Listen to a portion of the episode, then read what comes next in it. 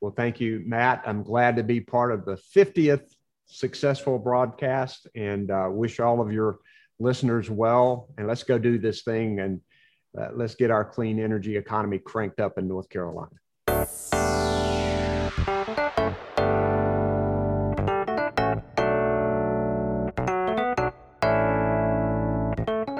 Hello, and welcome to the Squeaky Clean Energy Podcast, brought to you by the North Carolina Sustainable Energy Association. I'm your host, Matt Abele.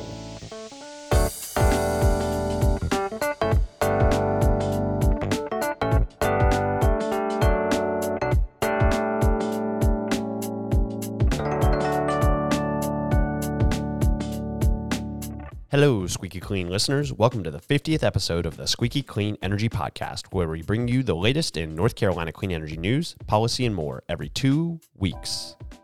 Today's episode is number 50. In case you've missed it, we've been celebrating this milestone all week over on NCSEA's social media channels.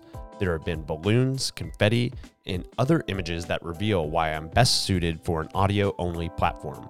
So if you're into what the kids are calling the gram these days, make sure to give us a follow at Squeaky Clean Podcast and at NC Clean Energy.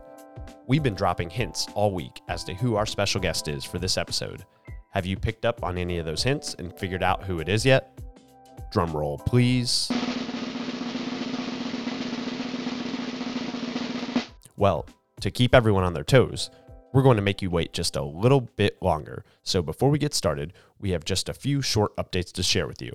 While we were recording the interview for today's episode, Governor Roy Cooper issued Executive Order 218 committing North Carolina to offshore wind by establishing development goals of 2.8 gigawatts by 2030 and 8 gigawatts by 2040. Achieving these goals will power roughly 2.3 million homes in North Carolina by 2040 the order also directs the Department of Commerce to name a Clean Energy Economic Development Coordinator and establish the North Carolina Task Force for Offshore Wind Economic Resources Strategies, or NC Towers.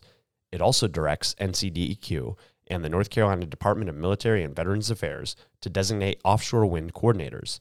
This is another exciting milestone in North Carolina's commitment to develop offshore wind resources here in our state. To find out more about the recent executive order, visit governor.nc.gov. Next, I wanted to mention that NCSEA is set to release a report in coordination with RTI International in the very near future focused on the economic impact of clean energy in North Carolina. Our organization publishes this report every two years, so this will be the 2020 update to that report.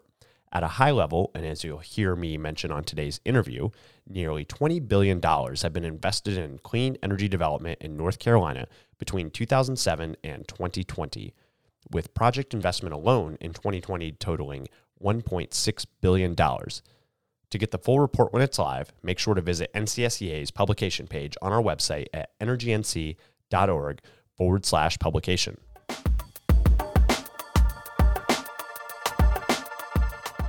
Lastly, in a short legislative update, after several months of behind the scenes budget negotiations between North Carolina House and Senate Republicans in Raleigh, Speaker Tim Moore and Senate President Pro Tem Phil Berger announced on Wednesday that they finally reached an agreement on spending 25.7 billion for the upcoming 2021-2022 budget fiscal year and 26.7 billion for 2022-2023 However, Republican legislative leaders' budget availability number continues to be about 2 billion below Governor Cooper's requested budget, so we clearly still have a ways to go.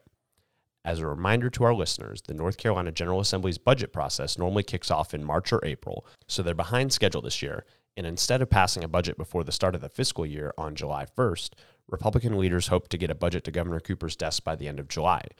It's also important to remember that North Carolina legislators passed a law a few years ago to maintain spending levels from the previous year, which will kick into motion on July 1st. So we will not see a budget shutdown like happens in Washington, D.C. Stay tuned for more budget updates in the coming weeks. All right, on today's episode, we're talking clean energy in North Carolina. Wait, isn't that what we talk about every episode? Yes, you're right. But this episode, we're taking a 40,000 foot perspective to talk about North Carolina's progress in clean energy to date along with the support we're seeing from the current administration to ensure our industry continues to prosper and grow moving forward. So, On that note, let's go ahead and kick off the 50th episode of the Squeaky Clean Energy Podcast.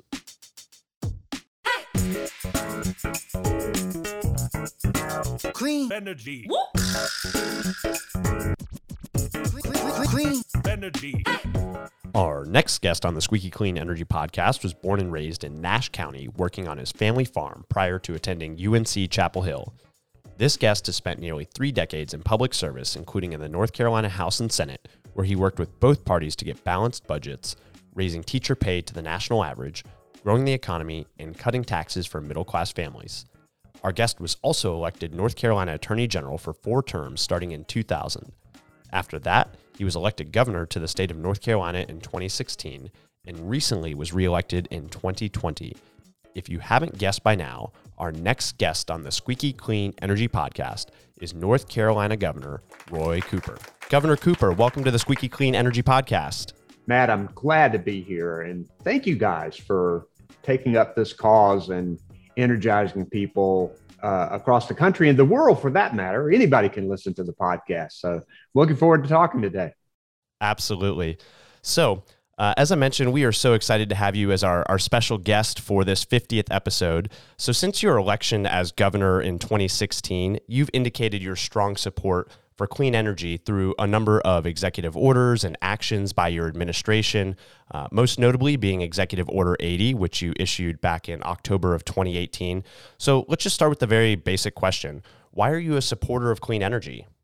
Started when I was a kid growing up in Eastern North Carolina. My dad would walk with me through the woods, through farmland, uh, down creeks, and talk about the importance of preserving uh, our, our, land and making sure our air and water is clean.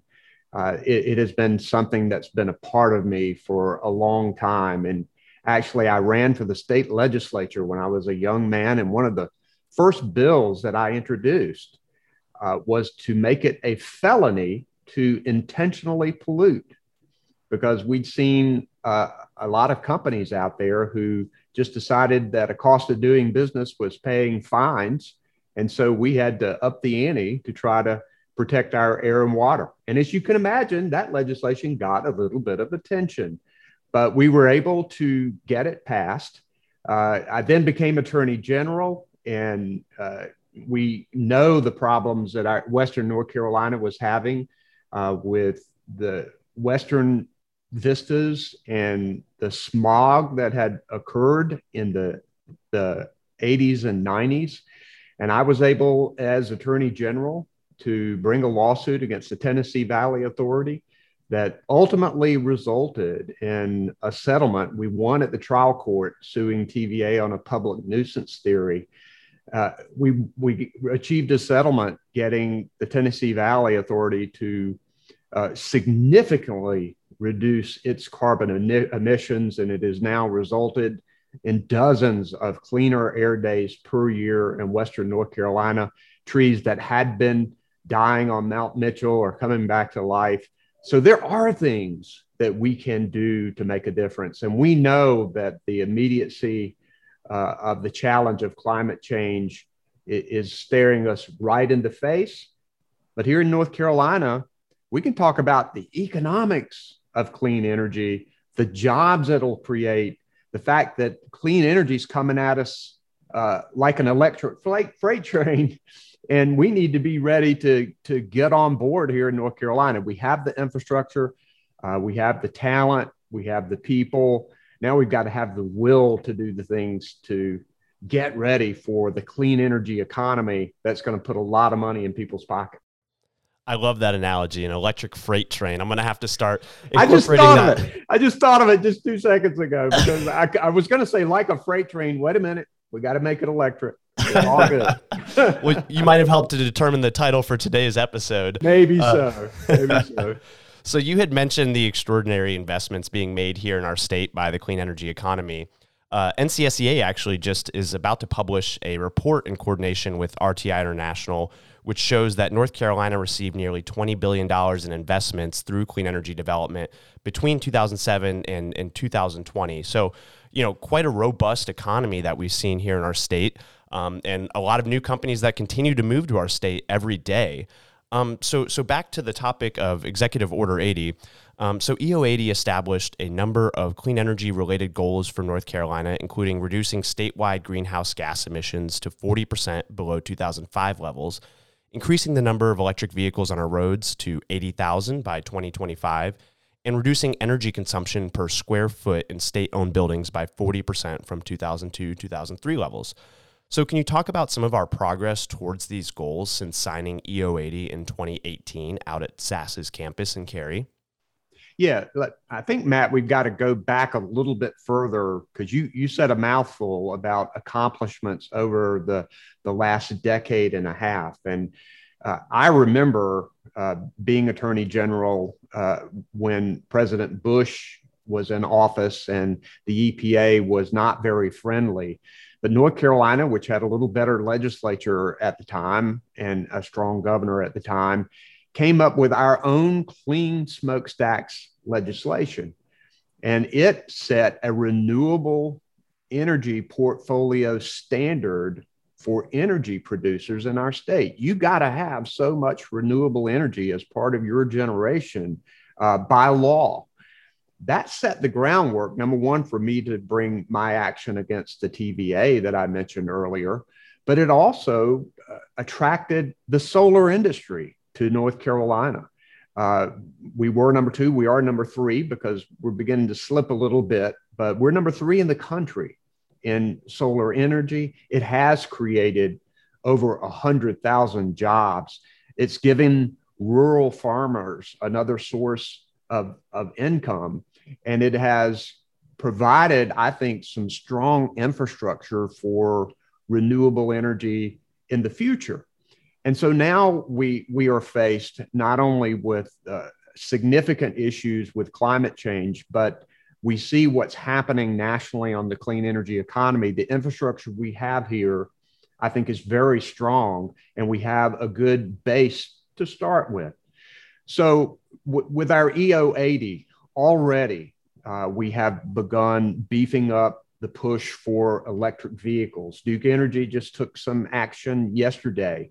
Uh, our state motor fleet, we're working to buy more uh, clean energy vehicles. We had a settlement with Volkswagen where we're putting millions of dollars into electric vehicles, buses, charging stations. That infrastructure is really going to be important.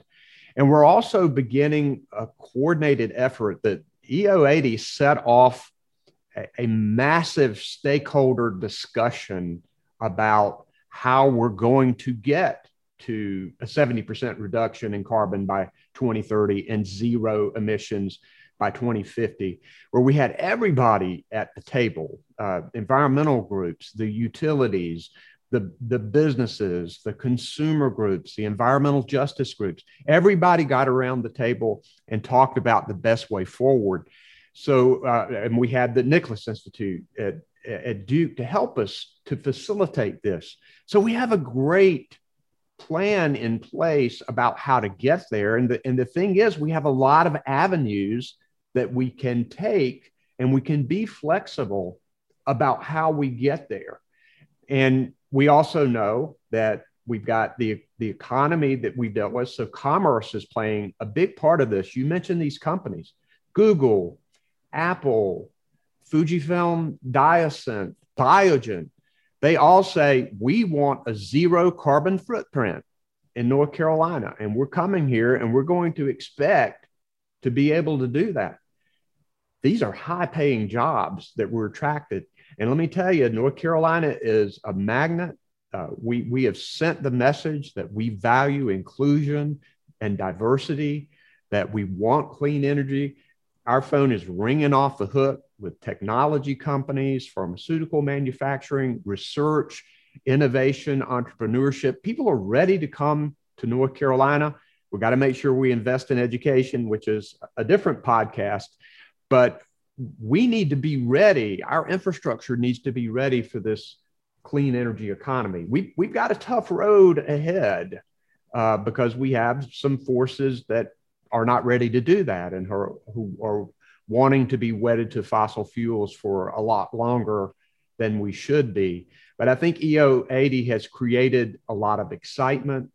Uh, we, we know that we have the challenges of our military bases that are so important in North Carolina. And when we talk about offshore wind, uh, we know we have to respect airspace, uh, but all of this is doable. And I'm excited about uh, the start our executive order has given our state. Now we've got to push through and make sure that we finish the job. Yeah, and you're absolutely right. EO80 really did spur a lot of excitement in the state, and we saw so many stakeholders come out with an interest in participating in the clean energy plan and putting together all of these these reports and, and things to help move our, our economy forward. Like as you mentioned, corporations, universities, I mean, utilities, everyone across the board with an interest in moving the clean energy economy forward. And since you had mentioned EVs, I think it's also worth noting to our listeners your strong support for electrifying our transportation system here in North Carolina with your signing of a multi state MOU with 15 other states committing to 30% of all new medium and heavy duty vehicle sales by 2030 being zero emission vehicles and 100% by 2050. Um, so, we, you know, we appreciate and, and thank you for, for your support and, and bringing that excitement to, to clean energy and sustainability uh, through things like EO80 and that medium and heavy duty MOU with many other states and governors. Many, many of our local governments are jumping right in, Matt. And you look at the city of Greensboro and the electric buses that it is uh, has part of its fleet. People love them. They're they're quiet. They're they're clean. They they get you where you need to go. Uh, it's very exciting for our state. We've still got a long way to go, but I, like I say, we are we are building that effort with a lot of partners uh, across North Carolina, across the country. And since you mentioned uh, electric buses, you you recently toured Thomas Built Buses manufacturing facility in High Point, where they're making electric buses right here in North Carolina. And Vice President Harris was also part of that tour as well. Yes, uh, Vice President Harris and I toured this facility. Uh, we wanted to highlight North Carolina's advanced manufacturing for the right reasons. Uh, school buses, critical for our public education. Uh, there's so many safety uh, advantages, health advantages for having these electric school buses and great paying jobs. I think the vice president was really impressed with the setup there in in High Point, and we're very excited about it's it's an example of the good paying jobs that clean energy economy can bring us. And eh, exactly as you mentioned, as, as, you well know, clean energy provides a number of economic benefits for our state from a large number of people employed in the industry to significant amounts of tax revenue generated by clean energy projects in rural and urban parts of the state. Can you talk a little bit more about some of the benefits we've seen here in North Carolina on the economic development side? Yeah, well, you you look at I mentioned rural farmers and the the solar industry and how that has helped uh, supplement income in very difficult times for many farmers across our state. You look at the jobs that have been created already uh, in the solar sector. Where we see significant potential growth is supply chain for offshore wind and wind energy in North Carolina. Uh, I can't say that, that I was was blown away when I when I found out about what ener- wind energy could do off of our coast, but I'll say it anyway. Uh, when when you look at the potential, if we get can get to eight gigawatts by 2040 of offshore wind, that can power 2.3 million households and can create a supply chain economy that can create hundreds of thousands of jobs in North Carolina. A lot of these parts for offshore wind made overseas, probably most all of them. And we have the ability to capture that manufacturing and that supply chain.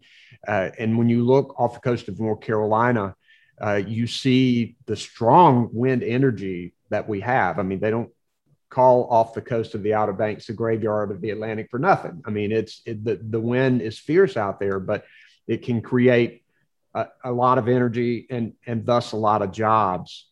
And you know, we're we're also getting more and more bipartisan support, particularly from local governments uh, led by Republicans along the coast. You know, they are tired of these fierce storms that are being exacerbated by climate change. They see this coming. Insurance companies see it coming. Private companies see it coming.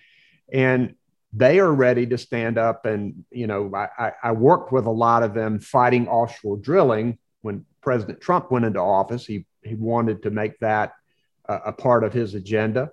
We fought it didn't happen. Now we're working with offshore wind, but we we formed some real alliances out there with both Republican and Democratic local leaders in the fight against offshore drilling. They understand, many of them understand the fight we have against climate change, but they also understand the economic benefits that can occur from offshore wind. Absolutely, and as you well know, you know North Carolina has one of the best offshore wind resources amongst the Atlantic coast states, um, and so your your administration has already signaled very strong support for the offshore wind industry here in North Carolina, uh, including signing an MOU on that front, and then also uh, directing the Department of Commerce to conduct a supply chain analysis of the companies that we have here in North Carolina that are participating in the offshore wind economy and determining our state's readiness for the growth of the industry here as well. Uh, so I'm really excited just knowing that the resources that we have, the companies that we already have here in our state, and the potential for North Carolina to take advantage of that growth in the offshore wind industry. And Matt, let me commend you on your own energy efficiency where your light just went out because there was not enough motion in the room. That's impressive. And you get an A for that. Thank you so much. Thank you so much. Always got to be mindful of my own energy use, even in the middle give, of a podcast. Give, it that, right? So you can, so you can get the lights back right. on in the room. That's great.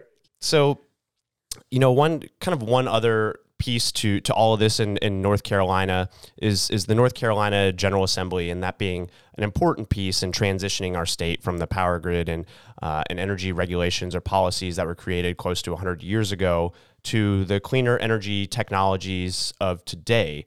Do you think that that we can get this done here in North Carolina to really move us towards those goals that you've set out here in EO80?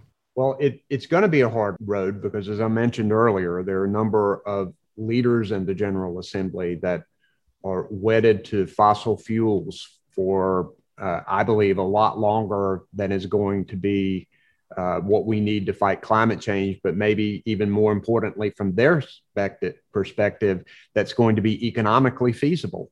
Uh, there, there seems to be a, a lot of concern about wanting more and more natural gas when the clean energy economy is is pushing us away from that. And at the end of the day, uh, you know, we know that we've got to continue to to have natural gas for a while in order to make sure that we have the power that we need and that we can grow the economy. But we have to be moving pretty fast toward renewable energy. And if we make a lot of big investments in the gas industry, we're going to have a lot of stranded costs potentially for our state and, and our consumers. And so we have to have the foresight about a clean energy future. So I'm hoping that the utilities, uh, understanding the importance of this and understanding the importance of mapping out a clean energy future, they took part in this and a lot of the goals they agreed upon. Uh, we're going to hope that they can convince leadership in the General Assembly that we need to have clean energy in North Carolina and that this legislation is important. You know, I'm prepared to do whatever we need to do to push this legislatively, but also to move uh, from an executive per- perspective to, to do what we need to do to try to get to these goals that we've set out in EO80.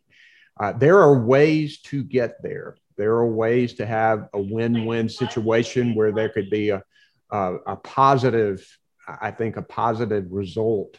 But it's going to be it's going to be tough. It's going to be a lot of hard negotiations. I look forward to when uh, we can know where we are when this thing is revealed publicly that has been discussed for a number of weeks so we can see what's there and we'll know uh, where we need to start. We, we've got our team ready to go to begin negotiations because uh, I, I, I, want to be able to sign legislation, but I'm not going to sign it if it doesn't do what we need to do to get us toward clean energy in our state. And I, I, think it's so important to to you know talk about you know the importance of strong clean energy legislation and the benefits that it can bring as as we kind of already talked about before with all the investments we've already seen in our state you know why not continue that investment and and the groundswell of momentum that we already he- have here in North Carolina being that we were number 2 in solar and you know we've now dropped to number 3 but we have the the ability to to really continue to keep up the strong economy that we have here in our state and it really benefits folks from all across the state. Places like Edgecombe, Nash, Halifax, and other eastern North Carolina counties, as well as places in the western part of the state like Catawba, are some of the top counties across the state that have really benefited from the economic drivers of, of clean energy and development within their counties, which help with tax revenues and, and other things that really reinvest in their communities. So, uh, you know, I, I really do, uh, Governor Cooper, really do appreciate you taking the time with us this this morning to talk more about your support for clean energy and what we're we're aiming for for the future. Uh, and I'm very much looking forward to to having you back on soon to talk more about how we've met those goals sometime down the road in the future. So, Governor Cooper, it was such a pleasure to have you this morning on the Squeaky Clean Energy Podcast. Well, thank you, Matt. I'm glad to be part of the 50th successful broadcast and uh, wish all of your listeners well, and let's go do this thing and uh, let's get our clean energy economy cranked up in North Carolina. My key takeaways from today's episode are growth and diversification. As you heard from the governor, our state really holds the keys to our own robust, diverse, and expansive clean energy economy moving forward. In today's conversation, you heard about the real opportunities we have to move burgeoning sectors of the clean energy industry forward, like offshore wind, while continuing to provide growth opportunities for sectors that have long been leaders in the nation, like utility scale solar. I can't thank the governor enough for joining us today. It was a great conversation and another example of strong leadership and support of clean energy from North Carolina's elected officials, both Democrats and Republicans at the state, local, and federal levels of our government. I am proud of the work of NCSEA and so many of our allies in building stronger bipartisan support of clean energy, as it is an incredible economic driver in North Carolina communities across our state.